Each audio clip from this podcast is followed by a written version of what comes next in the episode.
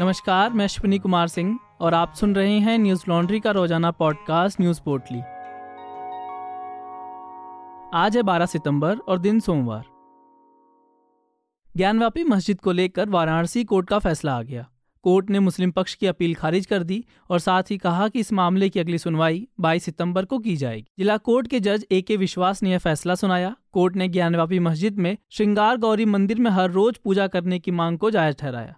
साथ ही कहा, याचिका सुनने योग्य है। कोर्ट ने कहा कि मुस्लिम पक्ष की ओर से दायर याचिका में मेरिट नहीं है। कोर्ट में फैसले के दौरान मुस्लिम पक्ष मौजूद नहीं था। बता दें कि 20 मई को सुप्रीम कोर्ट ने वाराणसी जिला जज को याचिका की मेरिट पर फैसला लेने का आदेश दिया था। वाराणसी जिला कोर्ट ने इस मामले में 24 अगस्त को सुनवाई पूरी की थी। मस्जिद कमेटी ने सुप्रीम कोर्ट में याचिका दायर कर मांग की थी कि ये याचिका सुने जाने योग्य नहीं है।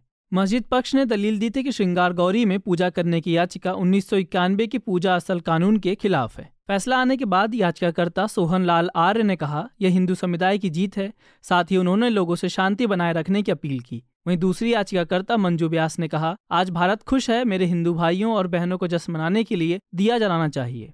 अंजुमन इंतजामिया मस्जिद कमेटी के अधिवक्ता मेराजुद्दीन सिद्दीकी ने कहा, वह जिला कोर्ट के फैसले के बाद अब हाईकोर्ट जाएँगे। हालाँकि मस्जिद कमेटी के लोगों ने कोर्ट के इस फैसले पर टिप्पणी करने से इनकार कर दिया। बताते ज्ञानवापी मामले की शुरुआत उन्नीस सौ इक्यानवे में हुई थी, जब कुछ स्थानीय पुजारियों ने जिला कोर्ट में याचिका दायर की थी, जिसमें उन लोगों ने ज्ञानवापी मस्जिद परिसर में पूजा करने की इजाज़त मांगी थी। साल 2021 में हिंदू पक्ष के दावों पर स्थानीय अदालत ने एएसआई को ज्ञानवापी मस्जिद परिसर का सर्वे करने और कोर्ट में उसकी रिपोर्ट दाखिल करने को कहा था। सर्वे रिपोर्ट में कहा गया कि परिसर की दीवारों पर हिंदू देवी देवताओं की कलाकृति, कमल की कुछ कलाकृतियाँ और शेषनाग जैसी आकृतियाँ मिली थी। सर्वे को लेकर अंजुमन इंतजामिया मस्जिद कमेटी ने सुप्रीम कोर्ट में निचली अदालत के फैसले पर रोक लगाने की मांग की थी, हालाँकि कोर्ट ने रोक लगाने से इनकार कर दिया। साथ ही कहा था कि परिसर में शिवलिंग के दावे वाली जगह को सुरक्षित रखा जाए।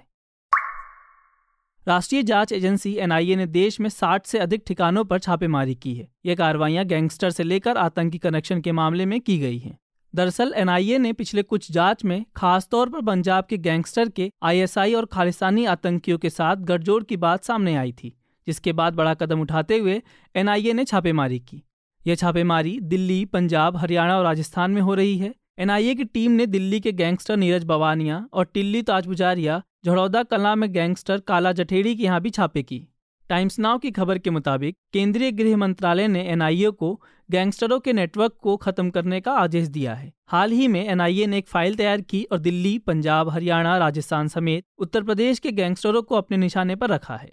इन छापेमारी में सिद्धू मूसेवाले को गोली मारने वाले गैंगस्टर के गैंग के लोगों के यहाँ भी छापेमारी हो रही है।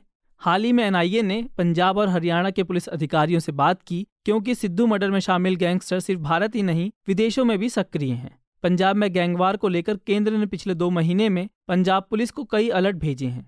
कई आतंकी मामलों की जाँच में गैंगस्टरों और आतंकवादियों के बीच साठ गार्ड का खुलासा हुआ है। बता दें कि सिंगर सिद्धू मूसेवाला की 29 मई को पंजाब के मानसा ज़िले में गोली मारकर हत्या कर दी गई थी। हत्या के समय वो अपने दोस्त और चचेरे भाई के साथ जवाहर के गाँव जा रहे थे। इस हत्याकांड के मामले में अब तक पुलिस ने तेईस लोगों को गिरफ़्तार किया है। दिल्ली के मुख्यमंत्री अरविंद केजरीवाल ने सोमवार को गुजरात पुलिस पर पार्टी ऑफ़िस पर रेड मारने का आरोप लगाया। उन्होंने कहा कि पुलिस ने अहमदाबाद स्थित ऑफ़िस पर दो घंटों तक यह कार्रवाई की, हालाँकि गुजरात पुलिस ने इन आरोपों से इनकार कर दिया। आम आदमी पार्टी के संयोजक केजरीवाल ने रेड करने को लेकर बीजेपी पर निशाना साधते हुए ट्वीट किया। उन्होंने लिखा कि गुजरात की जनता से मिल रहे अपार समर्थन से भाजपा बौखला गई है। आपके पक्ष में गुजरात में आंधी चल रही है। दिल्ली के बाद अब गुजरात में भी रेड करना शुरू कर दी है। दिल्ली में कुछ नहीं मिला, गुजरात में भी कुछ नहीं मिलेगा। हम कट्टर, ईमानदारी और देशभक्त वाले लोग हैं। इससे पहले नवरंगपुरा पुलिस थाना के निरीक्षक पी के पटेल ने पार्टी के इन दावों का खंडन करते हुए कहा, ऐसे कोई छापेमारी नहीं की गई। पुलिस अधिकारी ने कहा, छापे की जानकारी उन्हें आम आदमी पार्टी के नेता के ट्वीट से ही मिली है। वहीं अहमदाबाद पुलिस ने ट्वीट करते हुए कहा, आम आदमी पार्टी के कार्यालय पर अहमदाबाद शहर पुलिस रेड करने आई, ऐसा समाचार सोशल मीडिया से ज्ञात हुआ है। इस प्रकार की कोई रेड अहमदाबाद शहर पुलिस द्वारा नहीं की गई। अरविंद केजरीवाल के ट्वीट से पहले गुजरात आम आदमी पार्टी के नेता इसुद्दान गढ़वी ने ट्वीट करते हुए कहा, आम आदमी पार्टी के दफ्तर पर गुजरात पुलिस की दो घंटे की छापेमारी कार्रवाई चली, लेकिन कुछ नहीं मिला। साथ ही उन्होंने आगे लिखा कि पुलिस ने कहा, वो फिर से वापस आएँगे। इससे पहले दिल्ली के उप मुख्यमंत्री मनीष सिसोदिया ने ट्वीट करते हुए कहा, जैसे जैसे गुजरात चुनाव नज़दीक आ रहे हैं, वैसे वैसे भाजपा का डर बढ़ता जा रहा है। बता दें, केजरीवाल अभी गुजरात के दौरे पर हैं। केजरीवाल अपने इस दौरे में ऑटो रिक्शा चालकों, व्यापारियों, वकीलों और सफ़ाई कर्मचारियों के साथ बैठके कर रहे हैं। देश की राजधानी दिल्ली में आम आदमी पार्टी और बीजेपी के बीच तकरार बढ़ती जा रही है। केंद्रीय एजेंसियाँ आम आदमी पार्टी के नेताओं पर छापेमारी कर रही है। वहीं दिल्ली के एलजी वीके सक्सेना दिल्ली सरकार के अलग अलग मंत्रालय के खिलाफ जाँच के आदेश दे रहे हैं। हाल ही में उप मुख्यमंत्री मनीष सिसोदिया के घर भी सीबीआई ने रेड की थी। यह रेड दिल्ली शराब नीति में भ्रष्टाचार से जुड़े मामले को लेकर था।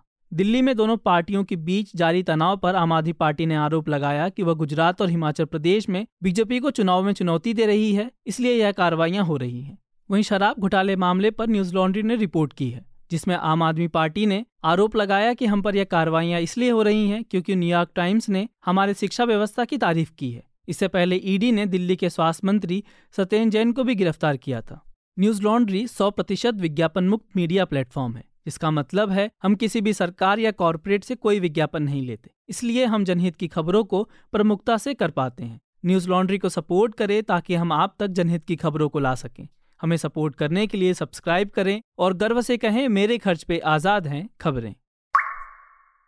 भाजपा नेता और अभिनेत्री सोनाली फोगाट की मौत की जाँच के लिए गोवा सरकार ने सीबीआई जाँच की सिफारिश की है। गोवा के मुख्यमंत्री प्रमोद सावंत ने सोमवार को कहा कि लोगों की मांग के बाद, खासकर सोनाली की बेटी की मांग के चलते, हम यह जाँच सीबीआई को सौंप रहे हैं। अमर उजाला की खबर के अनुसार, केंद्रीय गृह मंत्रालय ने गोवा सरकार की इस मांग को स्वीकार कर सीबीआई जाँच के आदेश दे दिए हैं। सीबीआई जाँच की मांग का समर्थन हरियाणा सरकार ने भी किया था। इससे पहले गोवा के मुख्यमंत्री ने कहा था, इससे पहले गोवा के मुख्यमंत्री ने कहा था कि गोवा पुलिस अपना काम अच्छे तरीके से कर रही है और उन्हें इस केस से जुड़े अहम सबूत भी मिले हैं। लेकिन सोनाली के घर वालों की तरफ़ से लगातार ये आरोप लगाए जा रहे थे कि गोवा पुलिस ठीक से जाँच नहीं कर रही और उस पर राजनीतिक प्रभाव में आकर काम कर रही है।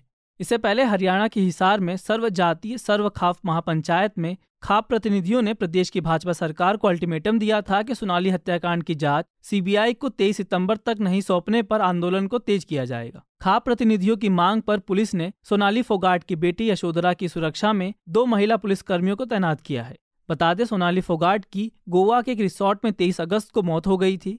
गोवा पुलिस के आईजी ओमवीर सिंह विश्नोई ने बताया कि सोनाली को जबरन सिंथेटिक ड्रग्स दी गई थी। जिसके कारण उनकी तबीयत बिगड़ गई और अस्पताल ले जाते समय रास्ते में उनकी मौत हो गई। पुलिस ने इस मामले में सोनाली के पीए, सुधीर सांगवान और उसके सहयोगी सुखविंदर सिंह को गिरफ़्तार किया। गोवा की मासूपा कोर्ट ने दोनों को तेरह दिनों की न्यायिक हिरासत में भेज दिया है। यूक्रेन के साथ जारी जंग के बीच रूस ने दो जगहों से अपनी सेना को वापस बुलाने का ऐलान किया है। रूस के रक्षा मंत्रालय ने ऐलान किया कि वह अपनी सेना पूर्वी खारकीव में दो जगहों से वापस बुला रहा है।